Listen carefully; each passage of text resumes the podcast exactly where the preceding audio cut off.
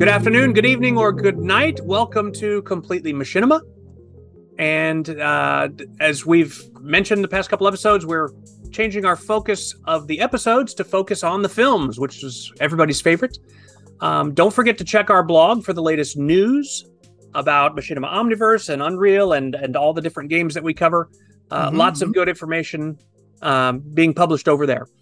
But today we are here to talk about one of our film picks. My name is Phil Rice. With me is Damien Valentine, Tracy Harwood, and Ricky Grove. Hello. Hello. Hello. And Damien, we're going to talk about your film today. Most Precious Gift, I believe it's called. Tell us about it. So this was actually my second pick because last week Tracy beat me to the... it's a good second pick. It is. It's actually quite similar in visual style. It's another very realistic space film. Everything is very detailed. But this one's actually rendered with nvidia Omniverse. And when I found this and I watched it, I was thinking about some of our previous discussions where we've talked about how people will make tutorial videos with iClone or Unreal or Omniverse, but they don't actually make any real films. And so this is one of the first real films I found with Omniverse, and it sets the bar pretty high, at least as far as what I can see. And 2 weeks ago, Phil, when we were talking about your film, the guy in it was saying about plagiarizing and learning by copying other people. There's a scene quite early on in this film where there's a shot of a window. It's all frosted and you can see the reflection of the spaceship interior on the glass. So as soon as I finished watching it, I loaded up Omniverse and tried to recreate that effect because I just really liked the way that looked. And I thought, I'm not copying the whole shot or anything like that. I just want to know how they got the reflective glass to do that. And it looked so good. So this is a film that is very inspiring to me just from the visual side of it. But I found the story itself was very interesting and very unusual. It's created by someone, I'm going to probably butcher this name, so I do apologize. Shang Yu Wang from China. So the spoken dialogue is in Chinese, but there is English subtitles at the bottom, which will help make it easy to follow the story. And it's a very spooky film, but it's not, I don't know if you could really classify it as pure horror because of the way the story unfolds. There's alien life forms in it, and they're very alien. It's not like Star Trek where it looks like a human with some lumpy bits stuck on their face. These are very alien creatures with a completely alien way of living. And it kind of deals with humanity's struggle to try and understand them because they're applying human thinking with how to appeal to these alien creatures. But of course, the alien creatures have no concept of human values. They've got something very different. And I'm not going to spoil it because that's the whole basis of the story. But that was something that really appealed to me as well. So what do you guys think of it? Oh, I liked it very much. It is a fairly common trope in science fiction.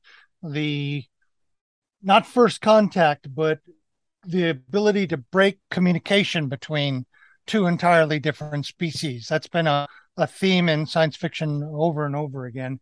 There was a famous film in the last 4 or 5 years. Arrival. There you go. Exactly. Yeah. Yeah.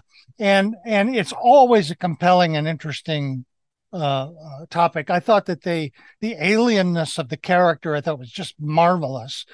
I did. And of course the look is beautiful, but I found it a bit to be like a really incredibly designed candy in which the wrapper was just fantastic. And you finally open it up and you eat the candy, and it's a pretty good candy. It's a normal kind of candy. The expectations for this fantastic story and their final breakthrough were a bit of a letdown. I won't spoil it by telling you what actually happened, but it seemed somewhat the people who were trying to communicate with the aliens seemed to be somewhat stupid because they kept thinking technology. That's what they'll want. They want our technology. So we'll give them this super duper, cosmic ray gun. And of course they don't care for it. well, you can pretty easily guess what it is they want. And when they finally get it, I hate to say this, but it's the kind of thing that just makes me cringe, the kind of sentimental ending where what they finally come up with is such a cliche that it didn't ruin the film for me, but it just, I suppose my life is just different. I look at the world in different ways, you know. I think the great majority of people would probably find that ending and how they actually finally communicate with the alien perfectly acceptable and nostalgic. But personally, for me, who likes a little more originality, I just found it a letdown in it. But overall, I just thought it was a marvelous story. The Eastern cultures like Japan and China use nostalgia and sentiment in very different ways. Oftentimes, they'll, like in a manga or in anime, they'll actually use sentimentality and then turn it upside down. They'll do something with it that's unique. They didn't do that in this case. They just relied on the sentiment in it, and I was a bit disappointed in it, but not so much to say that I didn't like the film, which I did. Well, okay. Do you want my view on it? Yes. Slightly more. Actually, I some of Ricky's comments there, I've kind of sort of think very similar ways, really. It's nearly 14 minutes long, which was very similar to the one that we reviewed last week, so 13, 14 minutes long. And for the first 3.5 minutes of it, all you're seeing really is just positioning of the story. It's kind of setting the scene, building up the suspense for what's to come. It's kind of a story of impending doom. You kind of get this notion of planetary failure, alien invasion, you know, death and destruction, all that sort of stuff, and or at least that's kind of how it came across to me. I think what's kind of interesting, because it's told in Chinese with this sort of translation over the top of it, what I really picked up on is the voice actor has just the right tone, because of course you don't understand a word, or certainly I didn't understand the word of the Chinese language that's being spoken, which means your attention is drawn to the titles. As the kind of the story gets going, that text, I think, has the potential to be really distracting. But actually, the next part where the astronaut kind of leaves the Earth, you kind of see the animation that they kind of travel to this alien planet. I'm not too sure why, because it's supposed to be about Earth, but there's this sort of travel scene in it, to make some kind of exchange with this alien overlord. And the characters kind of talking to a commander. It's all quite dark, and so surprisingly, I think you're able to follow what's going on, but you're doing it primarily through the text and the tone of the voice and the soundscape. And then the next bit of it, from about 9 minutes on, is really the film. And, you know, there's this kind of quite surprising reveal at the end of it where there's not a lot of talking, but it's kind of done in sort of chunks, I think. And having been set up as this kind of suspenseful interaction, you know, there's kind of an alien attack and a failed mission, which you kind of feel is bound to sort of, you know, destroy the life of this astronaut. There's kind of something magical that kind of happens, and yes, it's invasive and yes, it's intrusive and disorientating, but what you kind of see is it's kind of an alien recreating memories. I won't kind of spoil it beyond that, but basically what it's doing is invading the astronaut, and then revealing emotions. And that's actually quite an interesting theoretical concept about what is alien, or you know, it's kind of a traditional sort of way of thinking about what's alien or animal and human. What's the difference? It's this idea of humans have emotions, nothing else does. So this reference to emotions, I think, is really quite an interesting play. And I'd say probably the folks behind it maybe quite academic in their understanding of the concepts that are being shown in this story. And obviously, you know, what you've picked up on, Ricky, I also picked up on the fact that it's actually quite a sticky, it leaves quite a sticky taste in the mouth, really, doesn't it? With the feelings that are portrayed at the end of it. And I immediately thought of you and the comments that you made last month about emotion when it kind of got to that sort of point of the story. But what I liked about it was the journey that the creator took you on from this kind of place of hopelessness and fear to breakthrough and humanity, or at least what the essence of humans are, that sets them apart from kind of other living things. And the way that was told, I thought, was also quite intriguing, because they start with this idea of like a cardboard wall, not sure why, but you have this kind of cardboard presentation. And then these kind of travel scenes in the spaceship that was very similar to what we saw in last week's film. And then this kind of alien planet and hostile encounter, fully back to this person's long forgotten memories of a homeland, and I thought that was really quite clever.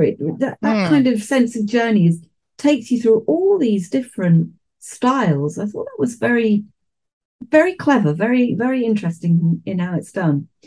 There is something I will mention though, because when I did a bit of research onto this has been entered into the 5th annual Global Game Art Contest, which is a Chinese CG contest that aims to showcase Chinese art talents and promote cultural exchanges. And the deadline for it is actually December this year.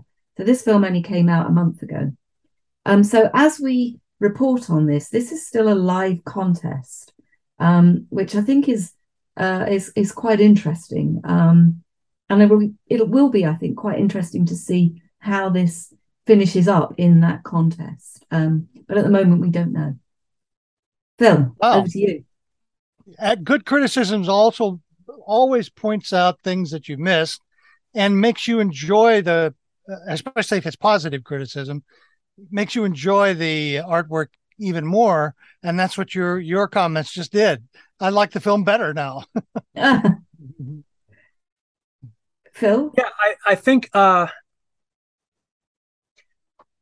to get out of the way first, craft-wise, you know, as far as the design, the lighting, the animation, even the sound.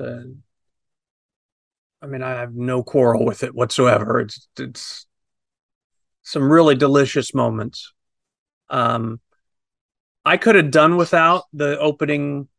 You talked about it, Tracy, as almost like 3 different segments. I hadn't really broken it down that way in my mind until you said it, but yeah, that is what it is. And I could have done without the emblem segment altogether, the setup. For me, lop that off is still a meaningful story. You know, I mean, I could get there what I needed to. I was a little bit put off by the trope. I think because I read Solaris in the last 12 months. And there's just no outdoing that or even competing with that in terms of alien entity who wants to understand or invade the minds of humans. This is kind of a pale shadow, but it's clearly influenced by that tradition. So yeah, it was hard to get that out of my head, but that's not going to be most viewers. And I think where it ended up arriving, I think I just expected more. It expected something even remotely innovative about their take on this idea, right? Of that unique aspect of, a seemingly unique aspect of humans, and. You know, it's all born of this idea that boy, would aliens really be puzzled by this kind of Iron Man core of irrationality that we carry around with us and let us influence our decisions? That would be what would baffle them. That's the premise of this, really. Again, is that that's the mystery. There's something weird about that, which is a very arrogant thing to say, I think. But I mean, arrogant as a species, we have no idea how unique that is, and we don't even fully understand what it is. But that doesn't mean that some other advanced species would necessarily be at all baffled by it. Right. But anyway, that aside, it wasn't the job of this film to resolve that philosophical quandary. I liked it overall. I think that I was just, with the journey that it took us on, I was hoping that there would be something of an insight or even an attempt at an insight. And it all felt kind of played, but beautifully crafted. And if they were indeed creating this for a showcase and they're wanting to show different styles, then that's probably as good a way to do it as any, as good an excuse as any to incorporate three really completely different animation styles and settings into one mostly cohesive film. Then I guess that's the way to do it. But narratively, I could have done without the first third. Yeah. Good points, Phil. And I think it would hold up well without all that, because none of that underlying history really ended up mattering in the end. Yeah, right. It didn't weigh in at all. Yeah. I mean, maybe for some, it kind of elevated the imagination and made this world building a little bit more in depth. But for me, I feel like it was kind of fluff. Yep. I don't mean that as insulting as it sounds, but there's no way to use that word without it kind of having an edge to it. But I felt like it was unnecessary. Yeah. But I liked the film. Subtitles, Tracy, you talked about that. Yeah. I think part of the issue with the subtitles for me was something that it's very simple and very technical, but their position, the fact that they were all the way down at the very, very bottom edge of the screen, and the fact that I had to rely on them to know what was happening. So I spent half the time not looking at the image on the screen, and instead of looking at the very, very bottom. Whereas if those had just been positioned a little bit more traditionally, you notice subtitles that are like brought in by TV or by a video engine or whatever, the position matters. You don't want to have to draw the person's view completely away from the screen to see them. So I feel like nudging those up a bit might have helped a bit, because the fact that they were down at the bottom when I'm watching full screen, I mean, it's a great deal of difference in angle. We were talking earlier in an early episode about the way our eyes work and focus and all that. And for me, that's what made those challenging, because I watch TV with subtitles all the time. I'm not even hard of hearing yet, I don't think. But I just like it. We can watch it lower volume and it doesn't matter and all that. So having subtitles, no problem. I have no issue with that. But yeah, they had to wedge them all the way down on the screen, I think, because they were all bilingual. So they had to fit them somehow. Anyway, that was just a thought that came to mind when you mentioned the subtitles. It was, I found myself wishing I could read those and watch at the same time. Bring them up, right.